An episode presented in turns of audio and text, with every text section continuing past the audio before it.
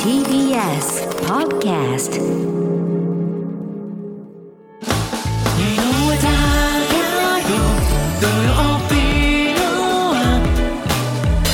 こんにちは TBS アナウンサーの井上貴博ですこんにちは TBS ラジオキャスターの田中ひとみですご無沙汰しておりますはい2週間ぶりおかえ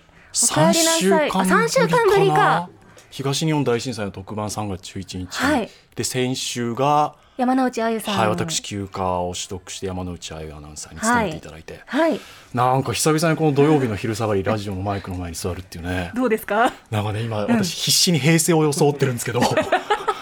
心拍数結構上がってるんですよえねえなんか心地よいなん緊ででしょ張う感そうですかやっぱ3週間ぶりだとなんか、うんうん、ちょっと久々に登校しした学校みたいな感じでなんか仲間にも会え てなんかルンルンな感じもあってでもなんか、はいああーありがたいな幸せだなみたいななんか,、ね、なんかそんな気持ちになって るそんな久しぶりのラジオの裏でそうそう そうなんですテよレビに井上さんが出てるっていうブランチには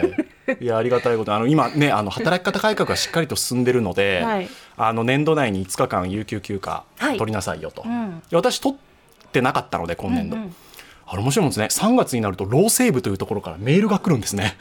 わあ取得してくださいねあなたまで有ね給休暇取ってませんので取得してくださいっていそうううんところどころあの赤文字になってなんか警告文みたいなのがそうねう今ん会社って5日以上取得しないとなんか罰金基本っていうかもうあの取りましょうよといううルール立て付けになっててねしっかりしてありがたいですけどそのメールがいまだに毎日来るんだよあもうれ取ったっちゅうのっていう 迷惑メールみたいに終わりまし「たはいあよかったりがとうございます」ってそうそうでそれはあの有給休暇取得してもともとあの5日連続で取れるのであればこうタイに行こうかななんていうことをちょっと思ってたんです、あの学生時代の友人が向こうで働いてるのもあって、へーアテンドしてもらってなんて考えてたはんいですけど、ねお好きですもんねそうなんですよあの、卒業旅行で杉山真也アナウンサー同期と一緒に行って以来なんですけどわ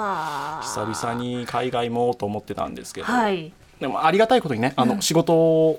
が入りまして、ええあの今の「ブランチ」のロケもそうですしサンジャポとかもありがたいことにオファーくださったのがあって、なので2日間、2泊3日取れるなと思ってどっか行こうかおなおで、まあ、国内で新潟にしましてね今回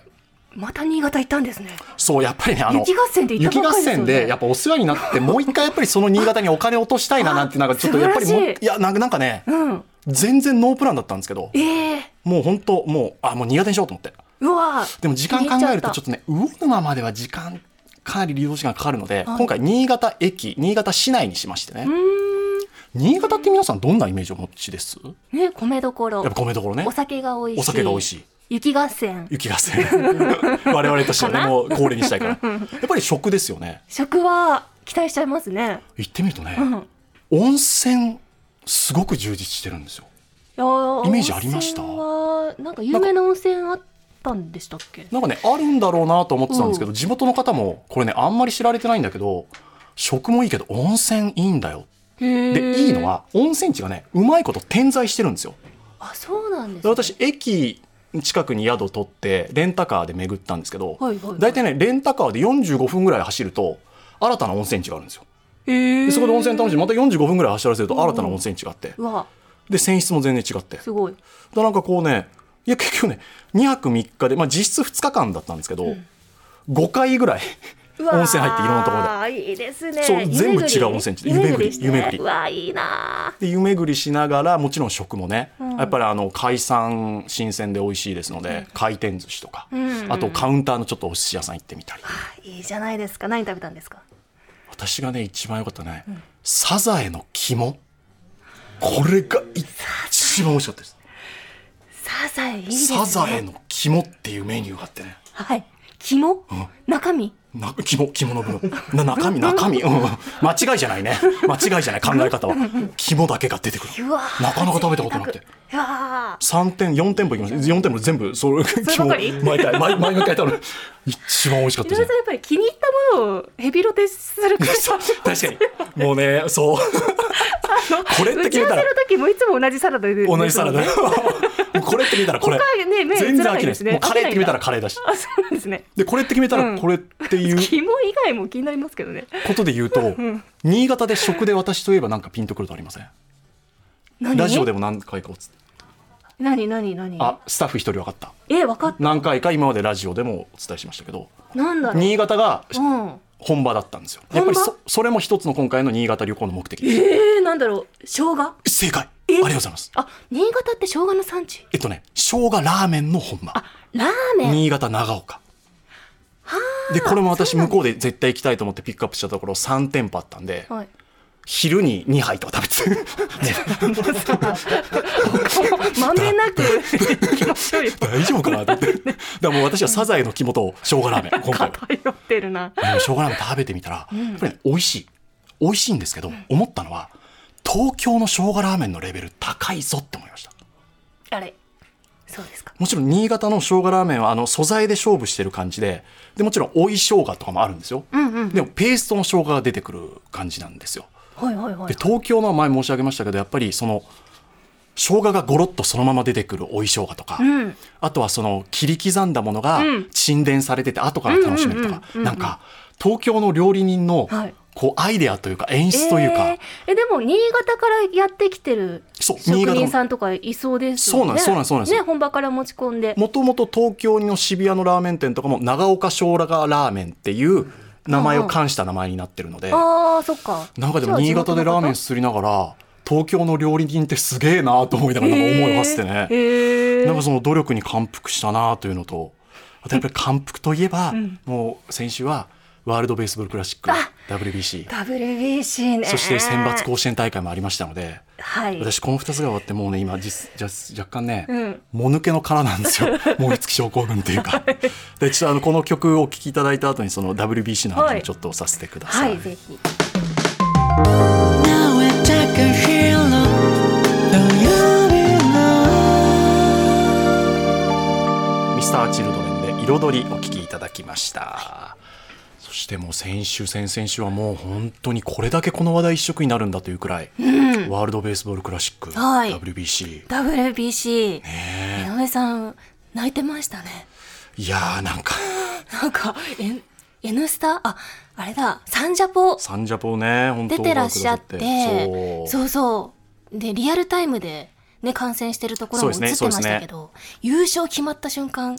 やもーうちょっとやっぱたまらなかったですね。ね、感動しましたねでも。そう、だからまあサンジャポでもね最初あの出演させてもらった時に、はい、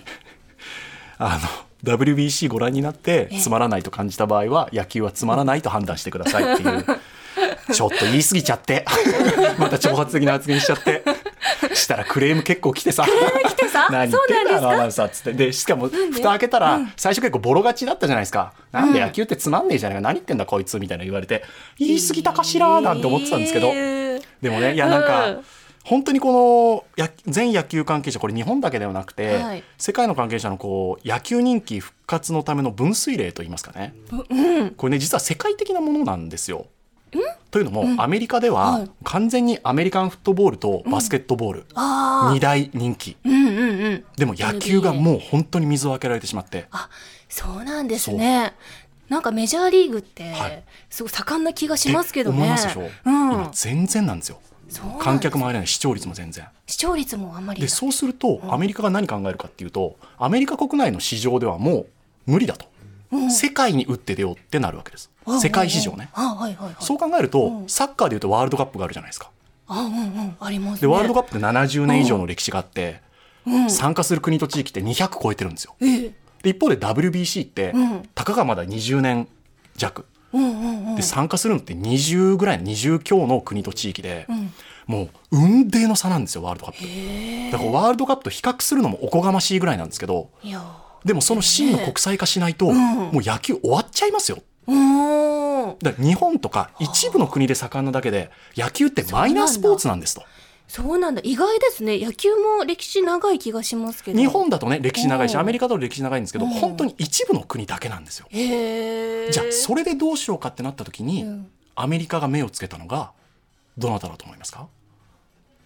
長嶋さん。ああ、そう、そこまで遡る か。でもまあまあそういう感覚ですよね。それが大谷翔平さんなんですよ。そうこれ最近の話か。今、え今もう大危機感を感じ、抱いてるので、何か変えなきゃいけない。うんうんうんそこで大谷翔平さん、はいアジア市場とかヨーロッパ市場、広めていけるんじゃないか。うんうんうん。で、これ大げさじゃなくて、日本野球のマイケル・ジョーダンにしようとしてるんえー、本当ですこれかはだってちょっとピンときますでしょうん、すマイケルジョーダンといえば大大スターじゃないですか。ナイキでエアジョーダンだったじゃないですかはい。それと同じでうん今年ニューバランスが大谷さんと契約を結んだのは、はい第2のエアジョーダンを作ろうとしてるんです本気でへえ。だからもうスポーツアイコンではなくてカルチャーアイコンなんですよへえ。だから韓国の BTS 日本の大谷翔平本当ですか。これは全く言い過ぎではないんすごくないでですすか。それほど大谷選手がすごいということですか。そこで迎えた今回の大会がいかに重要かとわあ、だから大谷選手出したんですね。大谷さんも出たんですからこそ出たんだ自分がそういう風になるのが分かってるからだからこそアメリカもこれだけ本気になったはいはいはい。ででもやっぱり課題ってあるじゃないですかこう試合時間が長いとかまだあるし、うんね、やっぱり確かに長いでしょ、うん、長かった。 4時間ぐらいやるじゃないねえきいや、球場で見るのとテレビで見るのは感覚違うって井上さん話してましたけど、はいはいは球場だとあ割とあっという間なんですかね。あーテレビだそとねれでも長いと思うけどね正や直っぱり長か4ったです時ね間ってうん人生の貴重な今時間これだけタイパとか だかタイパら我々は2倍速とか言ってんのにでもタイパと比較されたら野球かわいそうですけどね。 あ田中さんの口からそれが出てくるとは思わなかったですけ ど我々でもタイパ人間じゃないですかねタイパの鬼そうでしですねょ、うんタイパ側の人間二倍でしょ、はい二倍速でもそこで4倍であ4倍じゃ ないわ4時間あんだけ見てくださったっていうのはありがたいし4時間はいそうでも本当に私感じたのは、あのトーナメントのやり方も実は不公平なんですよえ、どういうことですかここまでいったら怒られるかもしれないけど、えワールドカップとかっていうのは何ちゃんと抽選でトーナメントと組を分けてるんですけど、々はいはい。 WBC は主催者が振り分けてるんですよ。そうだなんからだ明らかに有利な国と不利な国がある。だからああ、もうどこまで言っていいのか分かんないけど。日本は最初の方を結構勝ってただのが本来であれば、そういうやっぱり決勝で日本とアメリカ戦ってもらいたいっていう、そこのね、やっぱ工業的なものはあるし、それの通り言って日本がああいう形で勝ってても素晴らしいけれどもこと、なるほどでも本当により良くするためにはそういったところも本当に公平に保ってやれるといいのかなと思いますけど、でも本当にだからこれがスタートなんですよ野球にとってだかそうなんですねらもう私はもう本谷当選手すごいな完全にもうアナウンサーというよりもただ一人なんか野球関係者ずらして喋ってるんですけどなんかそんな気持ちでやっぱ全関係者すごくやっぱり宝ですねそれだけ今回ああ力を入れて歴史の目撃者に皆さんになっていただきたかったっていう